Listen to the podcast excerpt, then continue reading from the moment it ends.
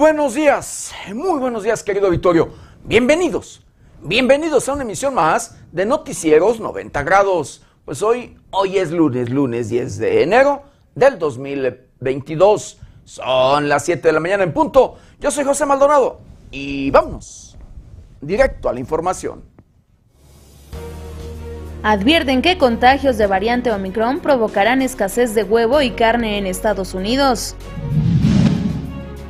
Desmiente la Secretaría de Salud de Michoacán información sanitaria que circuló en Internet.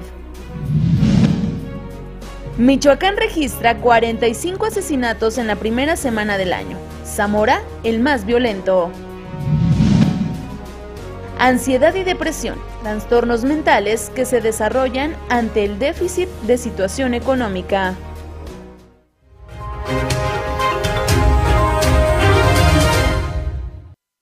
Bienvenidos, bienvenidos a una emisión más de Noticieros 90 grados. Pues sí, hoy, hoy ya es lunes, lunes 10 de enero del 2022. 10 días de este, el primer mes, del primer, del primer mes de este año 2022.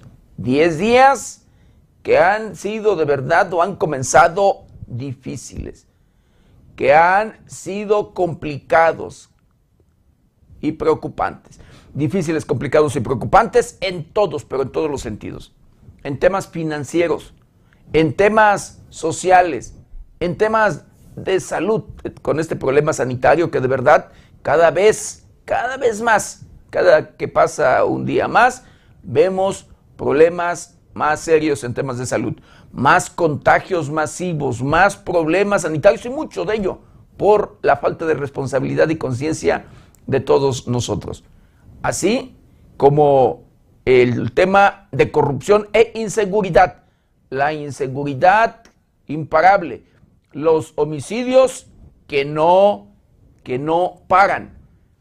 De verdad, desde el inicio del año, desde los primeros minutos de este 2022, hemos registrado y hemos escuchado y hemos tenido testimonios de las diferentes víctimas de algún familiar que le han asesinado, de verdad, así como usted lo escucha. Esto sin tomar en cuenta, por supuesto, las extorsiones, los secuestros y otros delitos que se cometen día a día en los diferentes rincones de nuestro país. Es triste y lamentable, pero escuche usted, en estos primeros 10 días del mes de enero, y nada más para darle una cifra de hablando del estado de Michoacán, van más de 45 asesinatos en tan solo 10 días. Así como usted lo escucha. Más de 45 asesinatos en la entidad. Nada más para que se dé una idea de cómo ha comenzado este 2022 en temas delictivos de verdad, en temas de homicidios. Y repito, vuelvo, esto sin tomar en cuenta otros delitos. Delitos del fuero común y del fuero federal. Robos, eh, híjole, despojo de, luego, de patrimonio de muchas familias. Eh, pues incluso el, valga, el desplazamiento porque de muchas familias porque son corridos por los propios grupos criminales de sus lugares de origen. Les arrebatan su patrimonio, sus propiedades. Así como usted lo escucha. La situación continúa crítica, crítica en todos los sentidos. No hay libre tránsito, aunque se diga lo contrario. De verdad, hemos sido testigo de cómo, de cómo continúan eh, instaladas barricadas por parte de grupos delincuenciales en la región de Tierra Caliente y en los diferentes puntos donde tienen control los grupos criminales o delincuenciales, que es lo mismo. De verdad. Así como usted lo escucha. La situación es crítica, la situación es preocupante en todos, pero en todos los sentidos. Eh, homicidios, homicidios y más homicidios. Hasta el momento, querido auditorio, hasta este momento no ha funcionado, no ha dado resultados positivos ninguna estrategia, ninguna estrategia, de verdad, eh, llámesele de gobiernos municipales, estatales o del federal. Pero así las cosas. Y le comentaba en el tema sanitario la falta de conciencia, la falta de verdad de responsabilidad de parte de muchos, pero de muchos de nosotros, el pues tomar, el seguir las indicaciones al pie de la letra para no contagiarnos y no contagiar a nuestros seres queridos, a nuestras familias, a todos aquellos de nuestro entorno. De verdad, créeme que si ponemos nuestro granito de arena, otra cosa sería. No hay más que cumplir con las indicaciones que nos da el sector salud. Como en ese mismo sentido, en el tema de responsabilidad, en el tema de conciencia, querido Victorio, la situación ha sido crítica en todos los aspectos porque hablando de cambio climático, en el mundo entero, el mundo entero ha sido afectado en estas últimas fechas, en estos últimos meses en sí, querido auditorio. Eh, hemos visto desastres en diferentes partes o rincones del planeta. Y todo de verdad, por un lado, por la falta de conciencia, por un lado, por la falta de verdad de allí de responsabilidad, pero por otro lado, es el tema de la ambición, el tema de que los propios grupos delincuenciales, los propios grandes, luego eh, consorcios o emporios, hablando en cuanto a en lo económico, querido Vittorio, que no les importa en lo absoluto el, valga el bienestar de los seres humanos, que no saben y no miden las consecuencias o aunque sepan o midan o, conozcan de las consecuencias, querido auditorio, de los riesgos y demás, no les importa. Lo que les importa es enriquecerse, el tener pues resultados eh, financieros, el tener ganancias, ganancias y más ganancias. Es triste y lamentable lo que hemos, eh, le hemos informado incluso a través de las diferentes plataformas de 90 grados, lo que se ha registrado en Brasil, lo que se ha registrado en Rusia, lo que se ha registrado en otros países del mundo de verdad, pero que también a nuestro país nos ha afectado los cambios climáticos que hemos visto en diferentes lugares. En Nueva York eh, eh, ha nevado de, de, verdad de manera, eh, pues como luego nunca, o sea, histórico, como los, ¿sí? la caída de nieve que hemos visto en diferentes, diferentes rincones de, del mundo. Créame que esto ha sido preocupante hemos visto cómo eh, se han acumulado o ha alcanzado niveles de varios metros incluso de altura la nieve. Eh, y hemos visto cómo en Brasil ha arrastrado a, híjole, el resto de familias que han muerto decenas y decenas de familias. Desde diciembre que comenzamos a informarle y que se han registrado estos hechos preocupantes. Y todo, créame, querido auditorio, por la ambición. Todo por el control y el querer tener ganancias, ganancias, enriquecerse a costa de lo que sea, de la tala de los bosques, de, híjole, del dañar al propio medio ambiente. Créeme, querido auditorio, que el calentamiento global es preocupante, que el calentamiento global es un tema que debemos de tener todos, pero todos en la agenda diaria, que debemos de tener como chip en nuestro disco duro, sí, en nuestra cabeza. El cuidar y poner nuestro granito de arena para así mejorar las condiciones de vida en cuanto al medio ambiente se refiere. Entonces cuidemos del medio ambiente, cuidamos del clima, cuidamos del calentamiento, evitamos el calentamiento global. De verdad, eh, es preocupante lo que en las últimas fechas se ha registrado, repito, a nivel mundial. Y esto es el comienzo si no hacemos caso, si no hacemos lo propio. Y tiene que ser, tenemos que ser todos los humanos los que tenemos, los que tengamos que aportar lo nuestro, de verdad. Así como usted lo escucha.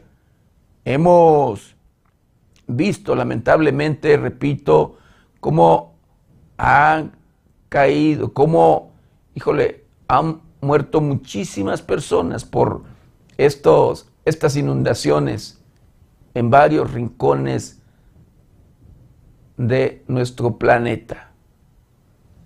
Brasil, le vuelvo a repetir, es un, un lugar, un país que ha, que ha sufrido las consecuencias, pero no nada más allí, imagínense, hasta en lugares de desierto, desérticos, Egipto y demás, de verdad, querido Victorio, han sido afectados. Ha nevado en lugares de desierto. La nieve ha caído. Lugares donde nadie creía o pensaba o pensaría que nevaría. Así como usted lo escucha, por este cambio, por estos cambios climáticos, por este daño que le hemos hecho a nuestro planeta, al medio ambiente.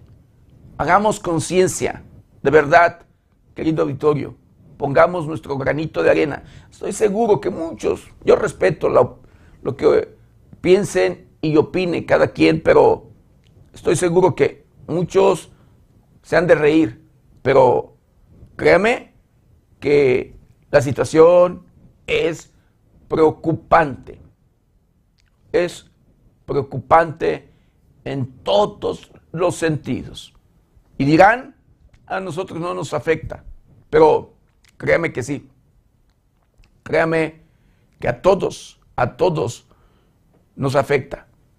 En estas fechas, incluso hasta vemos constantemente nublado, vemos constantemente que incluso luego por allí hay amenazas de lluvia y demás. Y esto, por estos cambios climáticos, este frente frío número 20 que se registra en nuestro país y que también ha traído afectaciones, consecuencia de esto precisamente, de este calentamiento global. Así como usted lo escucha. Pero en fin, vamos a hacer un recorrido, un recorrido por el portal de noticias más importante. Y en esta mañana, en 2022, debemos de redoblar esfuerzos para combatir violencia de género. Así lo dice la diputada eh, Fanny Arreola. Eh, Delegación Michoacán de la Fiscalía General de la República aseguró más de 800 armas y 4 toneladas de droga en el 2021.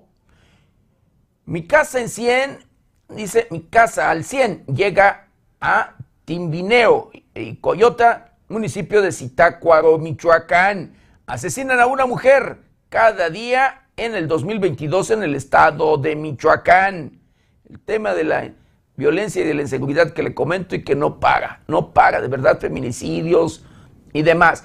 Fiscalía General de la República libera órdenes contra el Chapo Guzmán, García Luna y Cárdenas Palomino por rápido y furioso. Usted recordará este tema de rápido y furioso eh, las armas y demás que llegaron a grupos criminales, a grupos delincuenciales de nuestro país, pues bueno, pues resulta de que allí ya, de acuerdo a las investigaciones, la Fiscalía General de la República ya cuenta con órdenes de aprehensiones en contra de El Chapo Guzmán, García Luna y Cárdenas Palomino, exfuncionarios, un líder delincuencial y exfuncionarios de gobierno federal de nuestro país.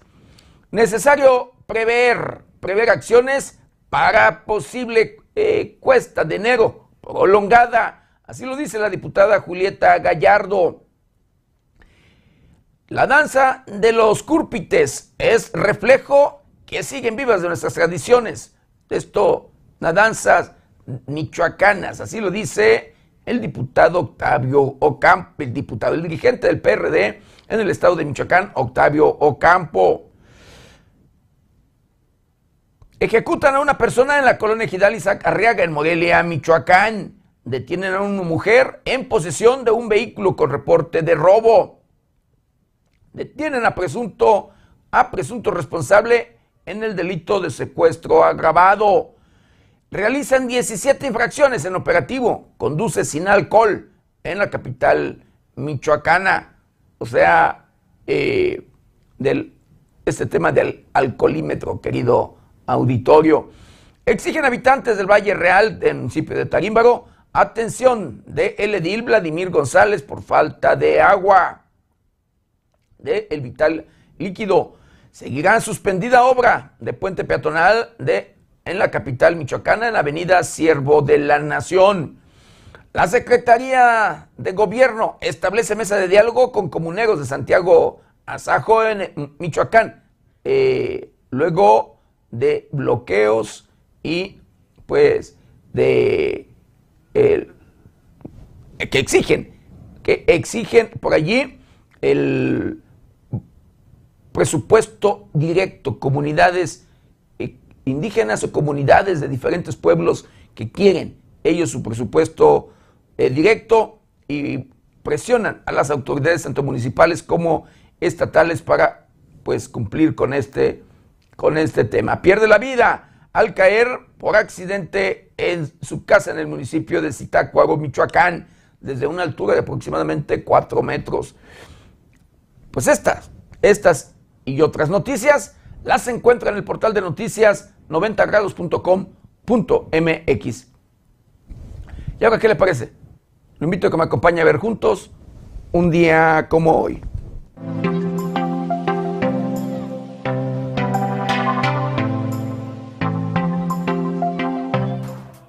Como hoy, pero del año 2008, muere Andrés Enestrosa. Nació el 30 de noviembre de 1906 en Ixatuán, Oaxaca, municipio en el que cursó la educación primaria. A los 15 años se trasladó a la Ciudad de México a fin de conocer a José Vasconcelos, el entonces secretario de Educación Pública, a quien solicitó una beca para estudiar en la Escuela Normal de Maestros, donde aprendió español, pues hasta entonces solo había hablado zapoteco. En 1927, Antonio Caso, filósofo que le impartió cátedra en la UNAM, le sugirió escribir los mitos, leyendas y fábulas que relataba oralmente.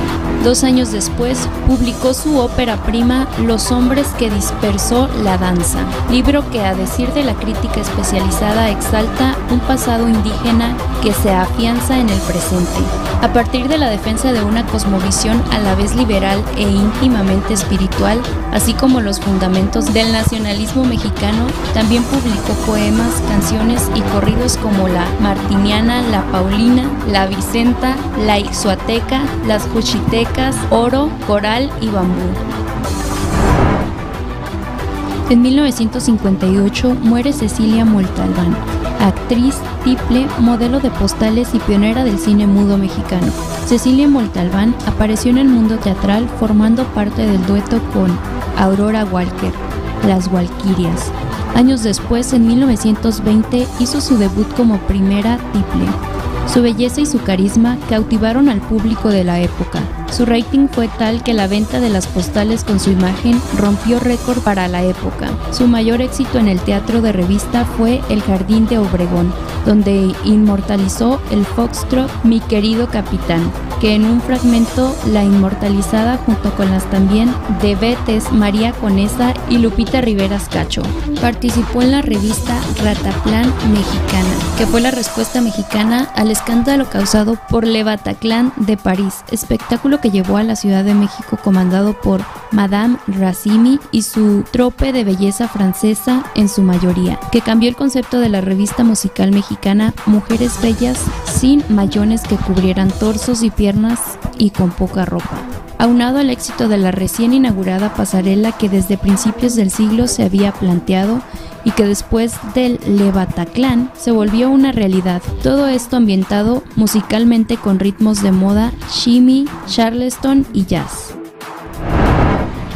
1928, León Trotsky, activista soviético, es enviado al exilio y en 1937 se refugia en México. Tras una serie de gestiones realizadas principalmente por el pintor mexicano Diego Rivera ante el presidente Lázaro Cárdenas, quien en 1936 le concedió el asilo político, Trotsky fue recibido en el puerto de Tampico por Frida Kahlo, esposa de Rivera, y transportado hacia la Ciudad de México a bordo del tren presidencial. En 1939 y con el agravamiento de la crisis europea, el tono de las críticas de Trotsky se volvía cada vez más radical, lo que se reflejó en su última obra obra que dejó inacabada, una biografía de Stalin en ocasiones errónea y fantasiosa. Vivió en la Casa Morada con Frida Kahlo y Diego Rivera, en Coyoacán, hasta la ruptura política de este último, que se dio en 1939. En ese año cambió su residencia en la calle de Viena, también en Coyoacán, donde vivió hasta el último día de su muerte. En esa casa Trotsky sufrió dos atentados. El primero de ellos ocurrió en mayo de 1940.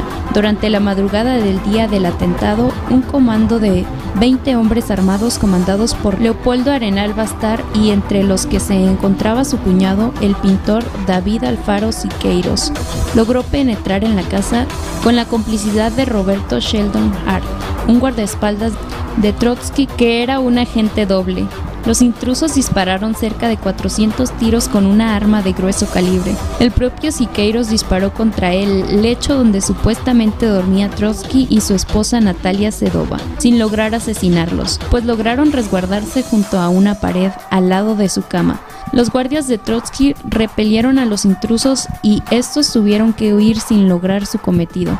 Unos meses más tarde, el 20 de agosto de 1940, Trotsky sufrió un segundo atentado en esa misma casa, el cual le costó la vida.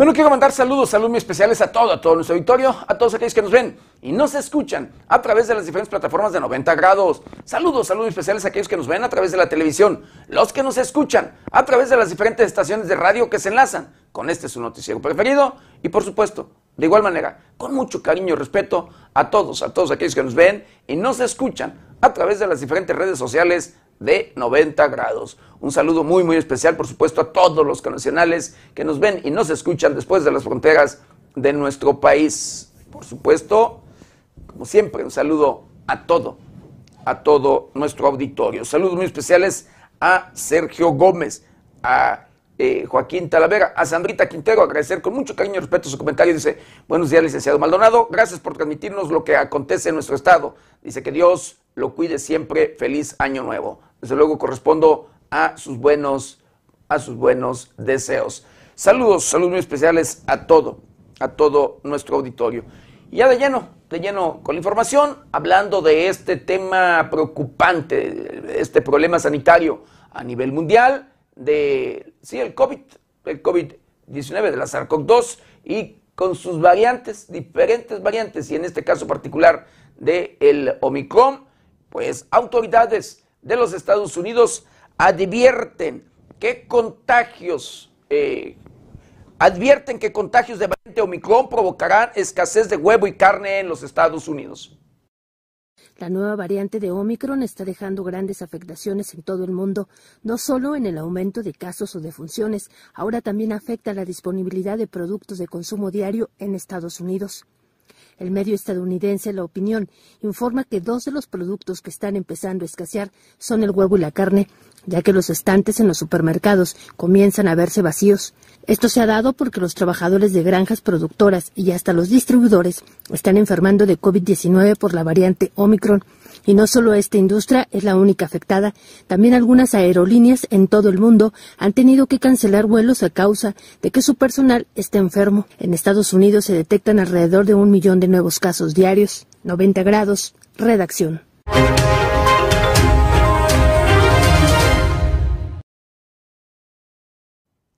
Este tema sanitario causa problemas en todos los sentidos, en todo el mundo, querido auditorio, para pues, tener, vuelvo y repito, cuidado, hacer conciencia, de verdad, eh, y ser responsables en todos, pero en todos los aspectos. Así que, híjole, la situación se puede agudizar cada día más en tema económico.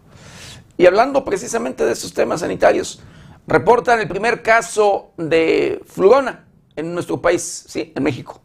La Secretaría de Salud del Estado de Nayarit confirmó el primer caso de flurona en el país. Este es el contagio simultáneo de COVID-19 con influenza. El nombre se deriva de flu, que significa gripe en inglés, y corona, haciendo referencia al coronavirus. El secretario de Salud del Estado de Nayarit, José Francisco Mungía Pérez, informó que el primer caso se detectó en una mujer de 28 años de edad en la ciudad de Tepic, se sabe que la paciente fue puesta en cuarentena con aislamiento total para así evitar la propagación en el estado.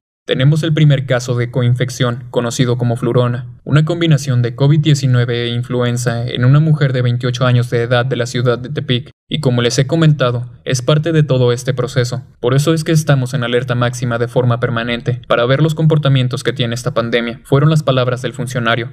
Los síntomas de flurona son muy similares a los presentados tanto de gripe común como de COVID-19, fiebre, tos, dolor de garganta, congestión nasal, fatiga y dolores musculares. Con información de la redacción, reportó para 90 grados Jorge Tejeda.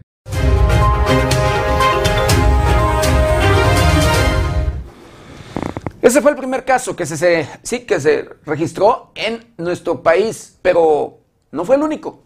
De allí en el estado de Jalisco detectaron dos casos más.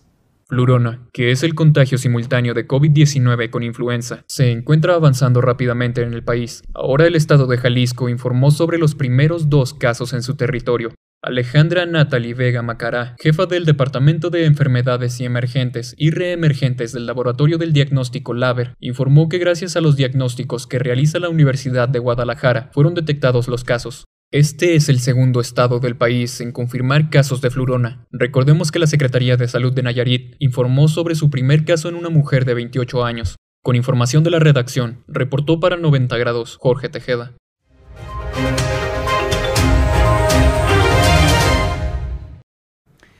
Nuevo León es uno de los estados de nuestro país que ha detectado, valga, en incremento de manera preocupante los contagios de COVID-19.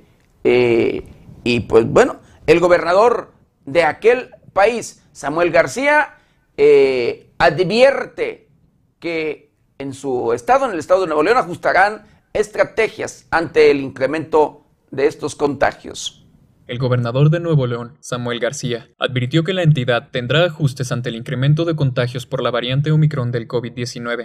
Informó que en Nuevo León ajustarán las estrategias contra el COVID-19, por lo que pidió a la población estar atenta. Explicó que tendrán reuniones entre su gabinete y expertos en el tema. Dará una conferencia en donde dará los detalles de lo que sucederá. Pidió a toda la población de Nuevo León que se cuide, ya que están subiendo las hospitalizaciones, y también pidió evitar salir, hacer fiestas y carnes asadas. Es momento de ocuparnos de nuevo. Estén pendientes, agregó. Con información de la redacción, reportó para 90 grados Jorge Tejeda.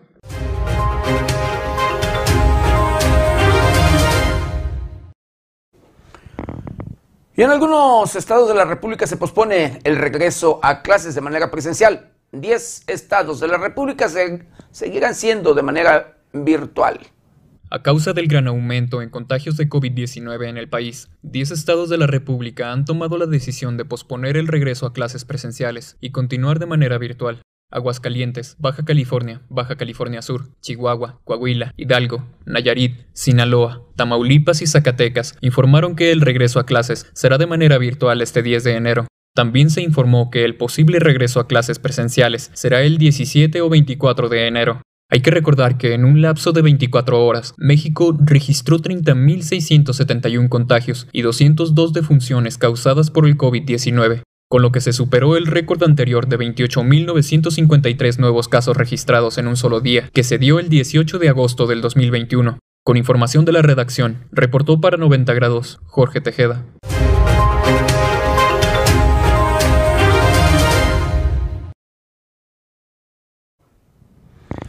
La Secretaría de Salud de nuestro país, sí, escuche usted, o la Secretaría de Salud del Estado de Michoacán, bien desmiente información que circulaba por allí, información sanitaria eh, sobre acuerdos y demás. Esto circuló a través de las redes sociales. La Secretaría de Salud de Michoacán desmintió la veracidad de una información que circuló en Internet en la que se contemplaban cambios a las medidas sanitarias que contempla el Consejo Estatal de Seguridad en Salud. Dicho documento contempla el regreso a clases virtuales, dejando de lado la presencialidad decretada por el gobernador Alfredo Ramírez Bedoya, entre otras medidas que Michoacán aún no determina. Sin embargo, el oficio que circuló en Internet es verídico. Se trata de medidas sanitarias que determinó el Comité Estatal COVID-19 en el estado de Nayarit, hasta el momento, las clases presenciales continúan con carácter de obligatorio, además de que siguen vigentes las normativas que el gobierno de Michoacán presentó públicamente el pasado lunes 3 de enero. Reportó para 90 grados Luis Manuel Guevara.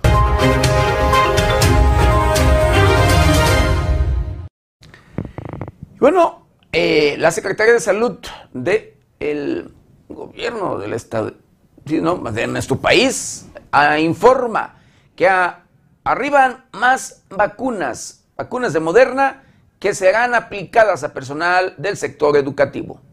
Arribaron al aeropuerto de Toluca las 2.762 mil dosis de la farmacéutica moderna que serán aplicadas a personal educativo. El embajador de México en Estados Unidos, Esteban Moctezuma Barragán, y la secretaria de Educación, Delfina Gómez, asistieron al evento de recepción encabezado por el doctor Rui López Ridaura, director general del Centro Nacional de Programas Preventivos y Control de Enfermedades. Autoridades informaron que la distribución de las dosis se realizará a partir del próximo 10 de enero y que Colima, Baja California y Estado de México serán los tres estados en los que iniciará la aplicación de estas dosis. Con información de la redacción, reportó para 90 grados Jorge Tejeda.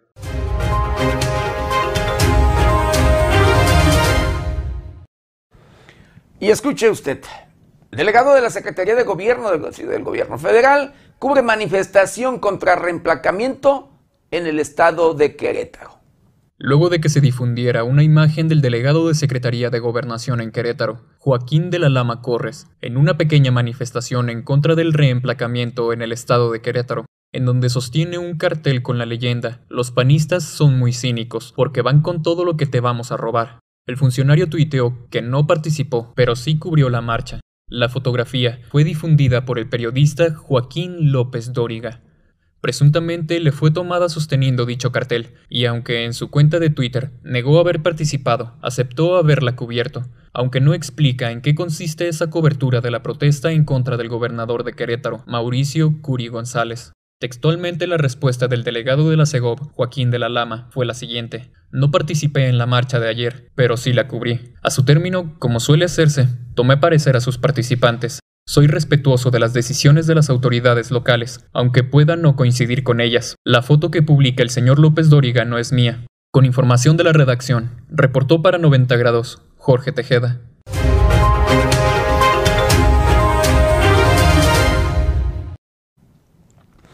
Y hablando de estos temas que, híjole, luego suceden a nivel mundial y que luego uno ni siquiera se las cree o demás, o, o los ve de manera increíble. Hablando de los desastres, de lo que le pasa o ha pasado a Brasil, pues mira, eh, además de estos temas naturales y demás, se desprende acantilado y este cae en algunas lanchitas, en algunas embarcaciones, lo que dejó cuando menos como saldo ocho personas muertas y otras cuantas desaparecidas. Circula en redes sociales el momento en que un acantilado se desprende y cae sobre tres lanchas que transportaban turistas en el lago Las Furnas, en Capitolio, Minas de Gerais, de Brasil. El hecho provocó la muerte de ocho personas, 32 más resultaron lesionadas y tres se encuentran desaparecidas. Pedro Ayjara, jefe de bomberos local, informó que siete de los heridos fueron trasladados a la sala de emergencias de Sao José de Barra. Tres de ellos llegaron inmovilizados pero conscientes.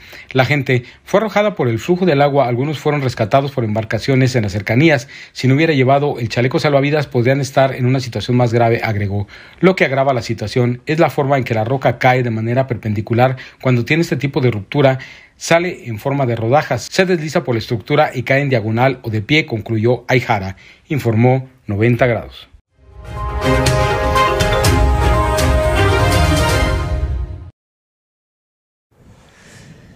Y bueno, eh, un, diputado resulta herido tras ataque eh, de un compañero opositor. Esto en Irak.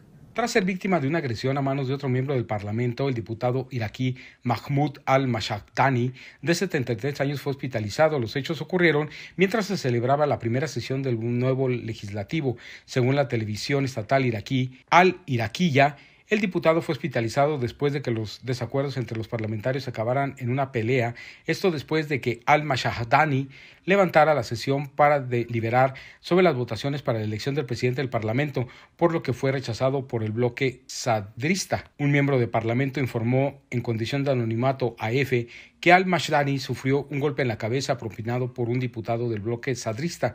Se supo que después del altercado la sesión se reanudó bajo el liderazgo de Yalet al-Daraji, el segundo legislador de mayor edad, informó 90 grados.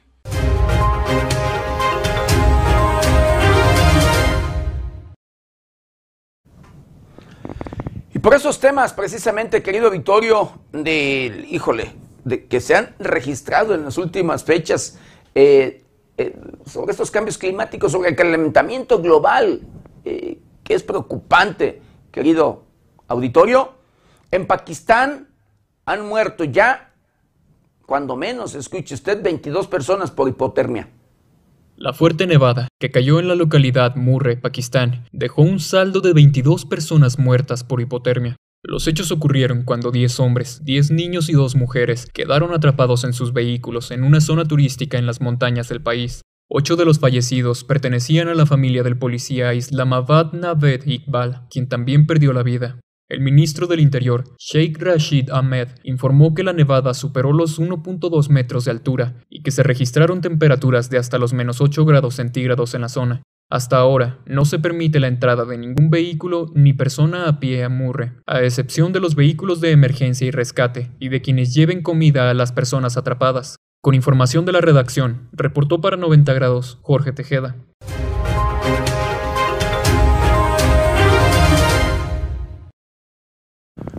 Sí, les decía, también nuestro país es afectado por esos cambios climáticos, por este calentamiento global. En Puebla, una fuerte granizada deja severos daños en casas y cultivos. La tarde de noche del sábado se registró una fuerte granizada en la comunidad de San Sebastián Villanueva, perteneciente al municipio de Acatzingo, en el estado de Puebla. Dejó afectaciones en casas y cultivos. Las calles quedaron intransitables con capas de hielo de 15 hasta 30 centímetros de altura, lo que ocasionó inconvenientes en la vialidad por lo que se habilitó un refugio temporal en San Sebastián Villanueva, donde se estableció también el centro de mando del operativo. Protección Civil Pueblo informa. Recorremos la Junta Auxiliar de San Sebastián Villanueva y el Ocotal en Acatzingo, con autoridades municipales para evaluar posibles daños, se reportan afectaciones a cultivos y viviendas. Se apoya con limpieza de caminos obstruidos por el hielo, informó Protección Civil del Estado. Este domingo la Secretaría de Seguridad Pública y Protección Civil del Estado informaron que ya se inició con evaluación de daños, ya que al momento no hay algún reporte oficial sobre el recuento de viviendas y cultivos afectados, informó 90 grados.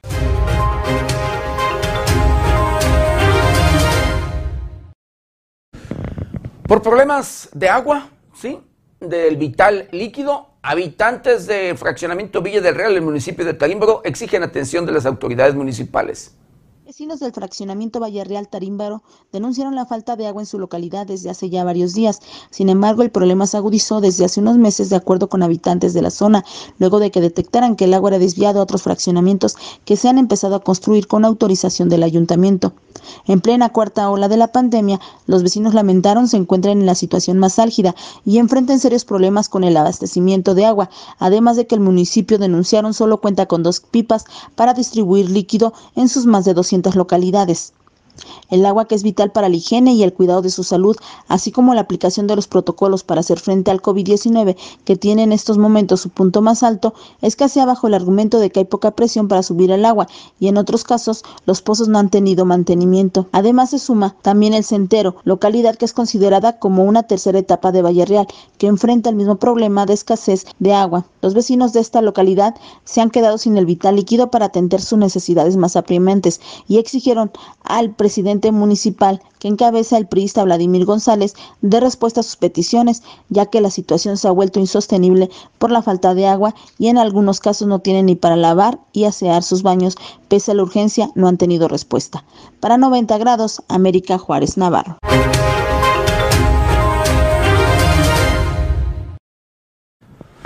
Morelia, la capital del estado de Michoacán, es el municipio que, escuche usted, de los 113 municipios que ocupa el tercer lugar en temas de violencia, en temas de homicidios. Triste y lamentablemente, en tan solo escuche usted 24 horas, asesinan a cinco personas, entre ellos una mujer. Entre la mañana del viernes y la del sábado, en la ciudad de Morelia, Michoacán, fueron asesinadas cinco personas, entre ellas una mujer, hechos con los cuales suman nueve homicidios dolosos registrados en el año en la capital del estado, cinco feminicidios en el año en la entidad. De acuerdo con los datos periodísticos que obran en poder de 90 grados y en orden cronológico, en primer lugar, al sur de la ciudad de Morelia, en la tenencia San Miguel del Monte, fue localizado el cuerpo de una mujer, la cual presentaba huellas de violencia y lesiones de bala en su humanidad. Posteriormente, en la calle Mariel de la colonia Bicentenario, un hombre fue acribillado hasta la muerte. Ya por la madrugada, en la colonia Sindurio, un hombre fue ultimado a tiros en las afueras de una tienda de abarrotes. La misma madrugada de ese sábado, en la comunidad de El Edén, en la salida a Pátzcuaro, fueron localizados los cuerpos de dos personas que fueron ultimadas a balazos. Con base en lo anterior, fueron cuatro los hechos delictivos, cinco víctimas mortales, cuatro hombres y una mujer. Con información de Gustavo Ruiz, reportó para 90 grados, Jorge Tejeda.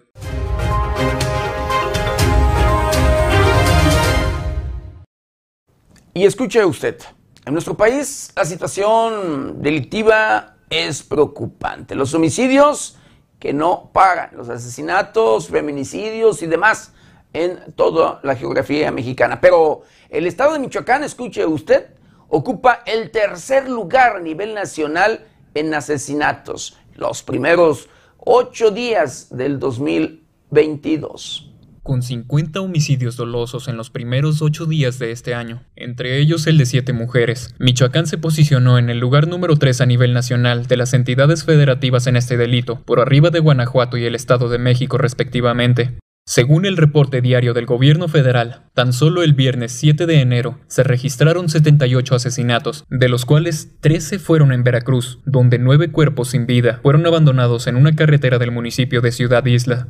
Los datos oficiales indican que Guanajuato arrancó el año en el primer lugar de homicidios dolosos, con 60 en los últimos 7 días. Le siguen el Estado de México con 52, Michoacán con 45, Chihuahua 44, Zacatecas 39 y Veracruz con 28, de acuerdo con el informe denominado Víctimas reportadas por el delito de homicidio. Sin embargo, en el caso de Michoacán, a los 45 asesinatos registrados hasta el día viernes 7 de enero, se suman 5 más del día sábado, Tan solo Zamora y Morelia, la capital del estado, concentran 12 homicidios dolosos cada municipio en el lapso de referencia, es decir, 24 entre ambos. Prácticamente el 50% de los asesinatos ocurridos en la entidad en estos primeros 8 días del 2022. Con información de Sergio Cortés Eslava, reportó para 90 grados Jorge Tejeda.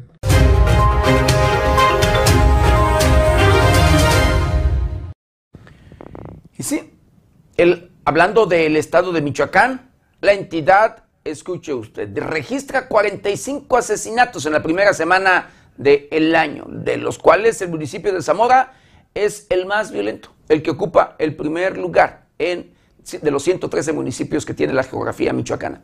De acuerdo con los datos recogidos por el gobierno federal, en la primera semana del año 2022, el estado de Michoacán registró 45 homicidios dolosos, entre las víctimas se cuentan 8 mujeres.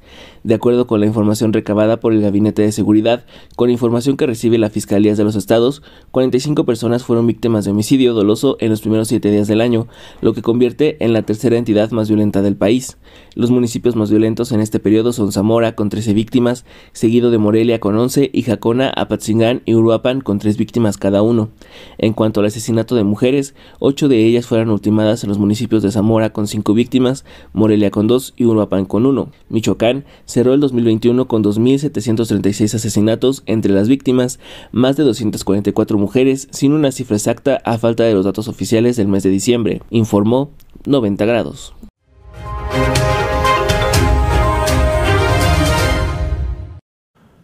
Y estando en el estado de Michoacán y de en la región del Bajío michoacano ejecutan a cuatro personas en el municipio de Zaguayo. Cuerpos de cuatro personas que fueron asesinadas a balazos y que presentaban huellas de violencia se localizaron en un paraje de la carretera de Totolán, Venustiano Carranza, en este municipio.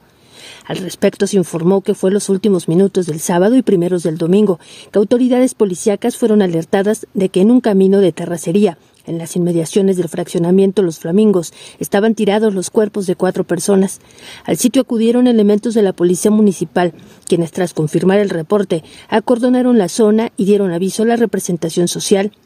Acto seguido se constituyó en el lugar personal de la Unidad de Servicios Periciales y Escenas del Crimen, así como elementos de la Unidad Especializada de Investigación y Persecución del Homicidio Doloso, quienes dieron fe del levantamiento de los cuerpos de cuatro personas, los cuales presentaban lesiones producidas por arma de fuego y huellas de violencia, cuyos restos fueron llevados al CEMEFO para los efectos de ley.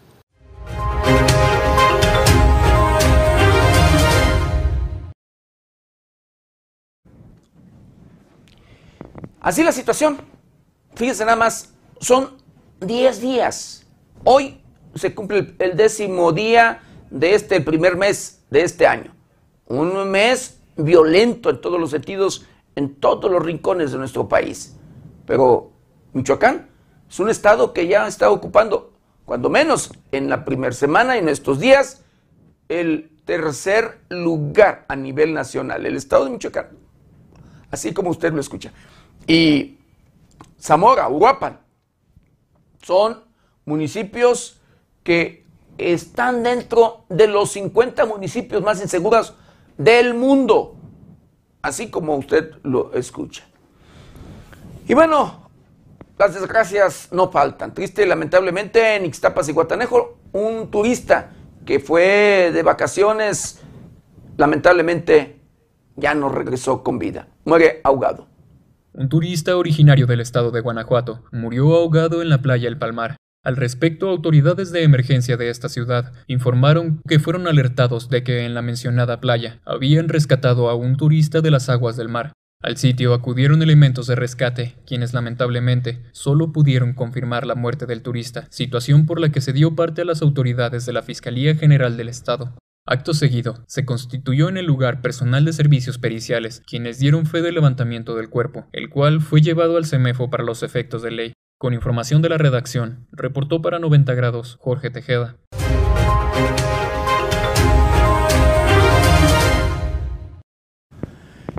Y escuche usted, en la costa michoacana, por el municipio de Aquila, en fondo de una cueva marina, encuentran el cadáver de un bañista.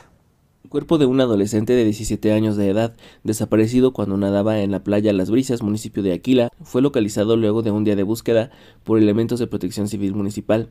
Juan Pablo M., de 17 años de edad, desapareció en el agua mientras nadaba, hecho que fue advertido por personas que dieron aviso a las autoridades comenzando la búsqueda del joven. Fue hasta el día sábado que luego de horas de trabajo los buzos de protección civil de Aquila, Guardia Nacional, CEMAR, Policía Michoacán y Fiscalía de Michoacán logró la localización del cuerpo del adolescente al fondo de una cueva marina. El cuerpo fue rescatado del agua y trasladado al servicio médico forense, informó 90 grados.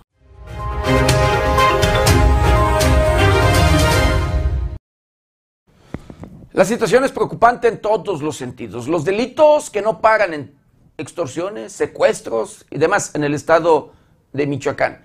Pero en Uruapan, luego del intento de secuestro de un empresario, escoltas frustran este delito y lo que deja como resultado a un, una persona eh, muerta, una persona sin vida y dos más lesionadas.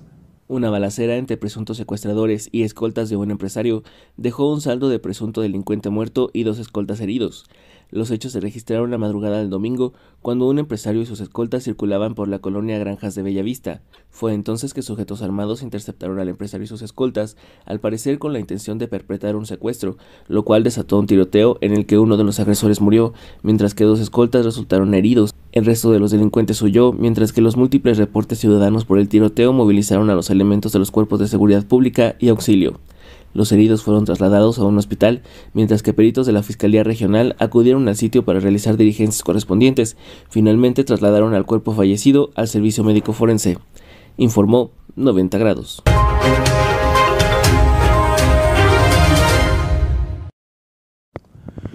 Y en el estado de Michoacán, la Fiscalía General de Justicia del Estado, la Secretaría de Seguridad de la misma entidad, pues son las dependencias con mayor número de quejas ante la Comisión Estatal de Derechos Humanos. Así lo da a conocer esta dependencia de derechos humanos. La Comisión Estatal de Derechos Humanos registró alrededor de 900 quejas por presuntas violaciones a los derechos humanos.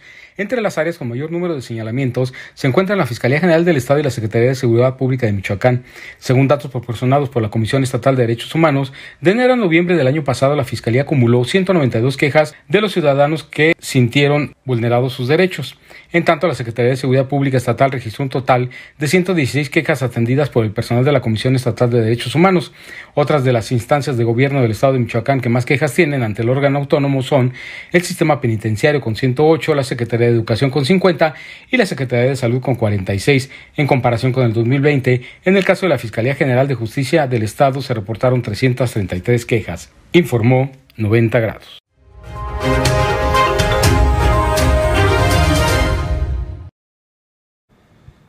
Bueno, eh, luego de la implementación de operativos para evitar accidentes por el consumo, abuso y consumo de, los, de alcohol, eh, se realizan 17 infracciones eh, a mismo número de conductores por abuso de alcohol o por conducir en estado de ebriedad. Esto en la capital michoacana. Como resultado del operativo denominado Conduce sin alcohol llevado a cabo este fin de semana por personal de la Secretaría de Seguridad Pública en la ciudad de Morelia, se levantaron 17 infracciones y dos personas fueron remitidas al Centro Estatal de Detención Administrativa Barandilla por la alteración al orden público. Al respecto se informó que fue a través del puesto de control instalado la madrugada del domingo de forma estratégica en la avenida Juan Pablo II, esquina con Tomás Jefferson, al sur de la ciudad de Morelia, que los agentes de tránsito inspeccionaron y revisaron a los conductores de los vehículos que circulaban por la zona. Este operativo tiene como finalidad disminuir los índices de accidentes viales a causa del consumo del alcohol, en el que se realizaron 87 pruebas de alcoholímetro, de las cuales 17 fueron infracciones, 6 vehículos fueron remitidos al corralón y dos personas del sexo masculino y femenino respectivamente fueron canalizadas al Centro Estatal de Detención Administrativa Barandilla por alteración al orden público. Asimismo, se brindaron cuatro apoyos legales y cinco más de carácter psicológico durante las tareas de inspección vehicular ante la solicitud ciudadana al momento de llegar al filtro del alcoholímetro informó 90 grados.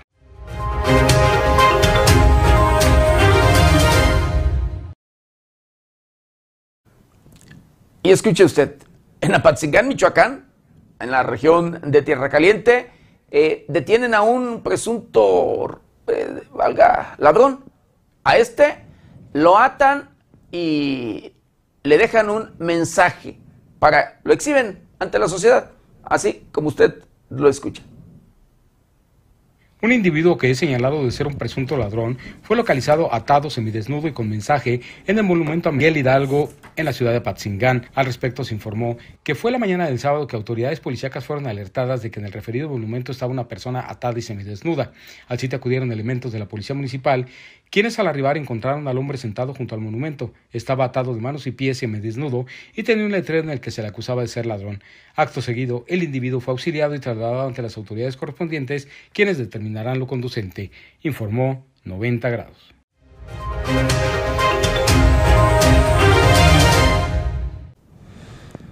Bueno, en una comunidad indígena eh, queman un autobús para exigir presupuesto directo.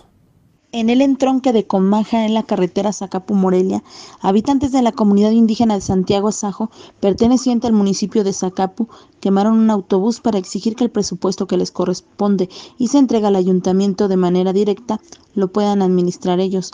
De acuerdo con reportes del bloqueo, inició la mañana de este domingo donde un grupo de manifestantes prendieron fuego a unas llantas sobre el camellón para posteriormente escalar la protesta en la quema de la unidad completa, sin que hasta el momento existan reportes de algún herido detenido.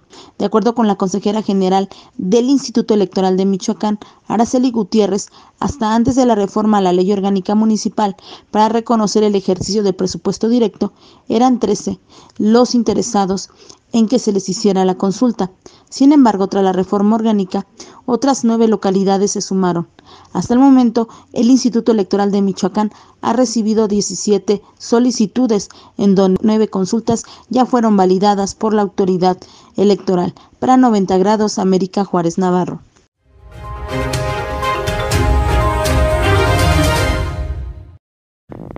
Luego de estos hechos registrados en el municipio de Cueneo, la Secretaría de Gobierno del Gobierno del Estado de Michoacán establece una mesa de diálogo con los habitantes de esta comunidad de Santiago Azajo.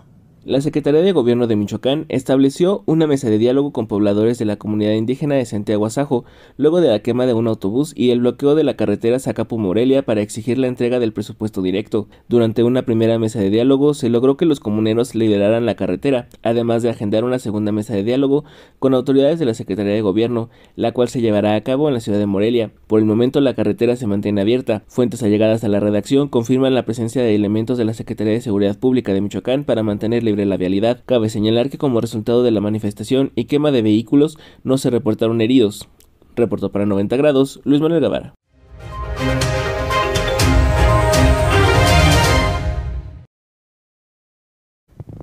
Le hemos informado luego de que el gobernador del estado de Morelos, Cuauhtémoc Blanco, pues por allí le han exhibido fotografías con delincuentes, con criminales. El propio titular del Ejecutivo del estado de Morelos ha negado el pues que tenga por allí relación, que dice que se toma fotos con todo mundo y que no sabe realmente quiénes son. Pero las, algunas de las fotos son confirmadas que hasta se les toma de, maneras, de manera y escondidas, hasta en iglesias.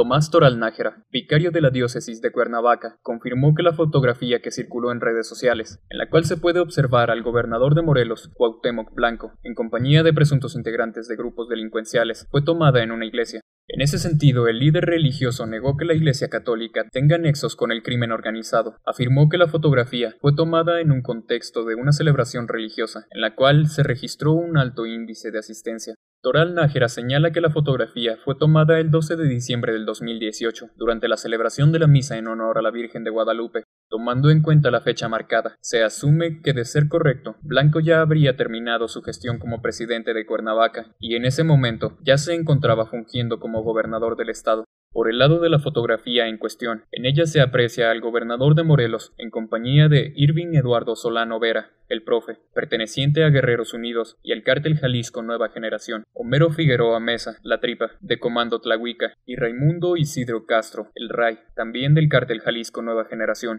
Ante los cuestionamientos sobre el contexto de la fotografía, Cuauhtémoc Blanco declaró Así como me tomé esas fotografías, me tomé con gente de Culiacán en un bar, pero yo no sé quiénes son y no le voy a preguntar a la gente a qué te dedicas. Yo me tomo fotos con todo mundo. Con información de la redacción, reportó para 90 grados Jorge Tejeda.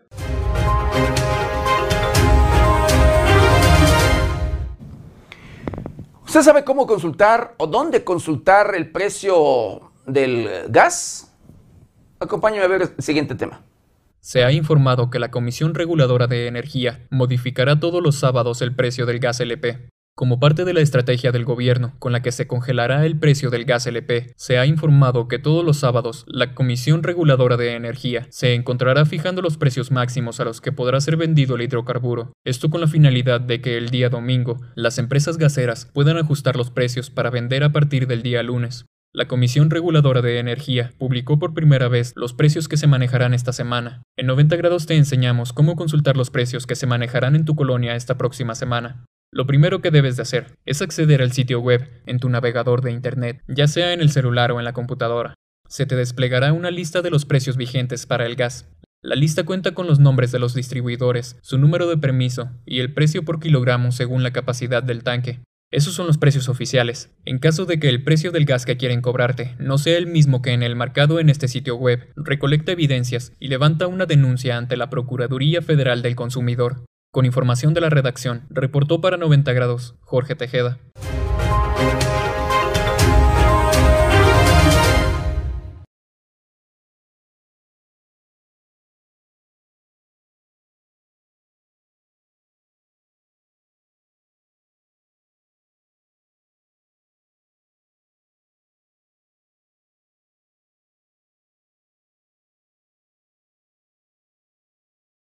No me mames, Bertín. Quiero mandar saludos, saludos especiales a Omar Ruiz Bravo, a Alma Jiménez, a Etelvina Sánchez Cardoso, a todo, a todo nuestro auditorio, de verdad. Eh, agradecerles infinitamente que nos acompañen y de verdad el que pues compartan, compartan allí nuestro noticiero para llegar a todos los rincones del planeta. Y ¿sabe qué? ¿Sabe cuáles son los problemas que luego causa la situación o la difícil situación económica en la que luego enfrentamos en nuestro país y en el mundo, valga, ¿sí? Porque hay problemas por allí, pues luego emocionales que se, que nos mueven estos temas. La ansiedad y la depresión son trastornos mentales que son provocados o que se desarrollan precisamente por problemas económicos. Montserrat se quedó sin un trabajo hace un par de meses. A los pocos días desarrolló un trastorno de ansiedad. La primera manifestación fue un ataque de pánico que la llevó al Hospital de la Luz de esta capital del estado. Sin embargo, fue canalizada con un psiquiatra para ser medicada. Su historia es muy común en quienes padecen problemas económicos. Incluso los suicidios aumentan durante los primeros días de enero a causa de la ansiedad y depresión, reconoce la doctora Laura Olivia Amador Zavala, psicóloga e investigadora del Colegio de Psicólogos en Michoacán. De acuerdo con la investigadora, cuando la situación económica se ve agravada, hay estudios que han observado que el desempleo genera altos grados de ansiedad y depresión y van creando más situaciones catastróficas y esto repercute en la situación física y alimentación porque además tienen complicaciones para acceder a la canasta básica. De igual manera expuso que la pandemia, las pérdidas y duelos han agudizado la difícil situación económica, generando condiciones de salud mental adversas para la ciudadanía. Por otra parte, dijo hay factores sociales como es el tema de la inseguridad en la violencia al interior de la familia. Si bien dijo que es complicado para una persona que se encuentra en situación de desempleo tomar el control de la situación que vive, es importante recordar que existen apoyos del Estado como del municipio, así como también se deben de generar redes familiares para acompañar en esos momentos difíciles, además de que es una oportunidad de buscar nuestras áreas como personas emprendedoras que nos permitan identificar dónde podríamos generar algún ingreso adicional ante la situación que estamos viviendo. Para 90 grados, América Juárez Navarro.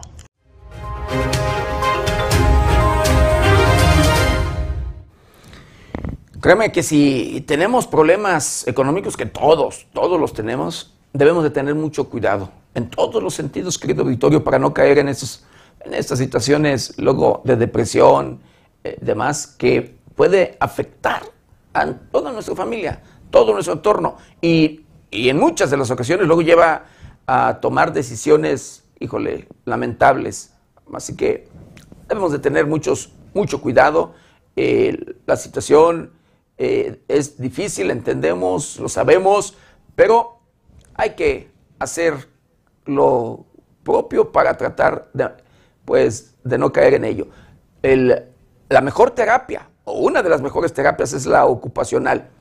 Y, por supuesto, la asesoría de los expertos en temas, eh, valga, de salud mental. Y para que no nos sorprendan los cambios climáticos con estos frentes fríos y demás que estamos viendo, que estamos viviendo luego en el mundo, querido auditorio, por esta, le decía, inconsciencia y por, pues, allí las, la ambición de muchos en sí, querido auditorio. Vamos a conocer el pronóstico del tiempo para las próximas horas.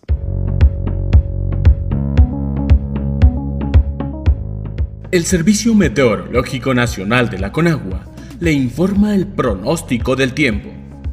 Para hoy, el Frente Frío número 21 se extenderá sobre el oriente del país y gradualmente sobre el sureste mexicano, lo que generará lluvias puntuales intensas en Puebla, Veracruz y Oaxaca, que podrían generar encharcamientos, deslaves o inundaciones en zonas bajas.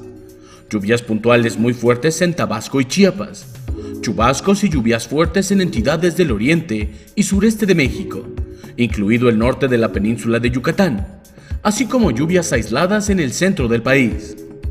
En tanto que la masa de aire polar asociada producirá marcado descenso de las temperaturas y rachas fuertes de viento sobre entidades de la Mesa del Norte y la Mesa Central, así como evento de norte muy fuerte e intenso en el litoral del Golfo de México y el istmo de Tehuantepec, mismo que estará acompañado de oleaje elevado en las costas de Tamaulipas, Veracruz y Tabasco además del Golfo de Tehuantepec. Asimismo, se presentarán condiciones favorables para la caída de nieve o aguanieve en cimas montañosas por arriba de los 4.000 metros sobre el nivel del mar, del centro y oriente del territorio nacional. Finalmente, un vórtice de núcleo frío y el ingreso de humedad generado por la corriente en chorro subtropical ocasionarán descenso de temperatura, rachas fuertes de viento y lluvias aisladas en el noroeste de la República Mexicana, con posible caída de aguanieve o nieve en las sierras de Sonora y Chihuahua.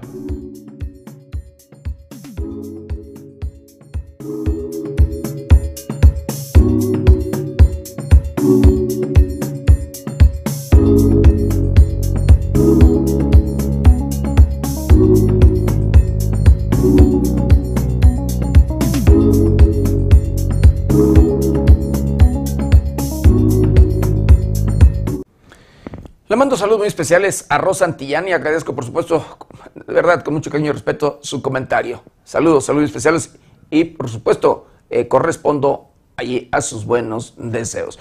Pues hemos llegado, hemos llegado al final de una emisión más de Noticieros 90 grados. No sin antes quiero agradecer infinitamente, de verdad, de que nos hayan acompañado en este, este es un noticiero 90 grados. Yo lo espero mañana, mañana ya martes, de 7 a 8 de la mañana. Nuestra querida compañera Berenice Suárez de 8 a 9 de la noche.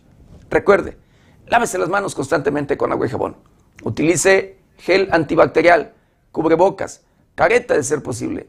Guarde su distancia, cuídese y cuide a los suyos. Que tenga un exitoso, de verdad, un feliz y exitoso eh, inicio de semana. Cuídese, de verdad. Yo soy José Maldonado. ¿Está usted bien informado.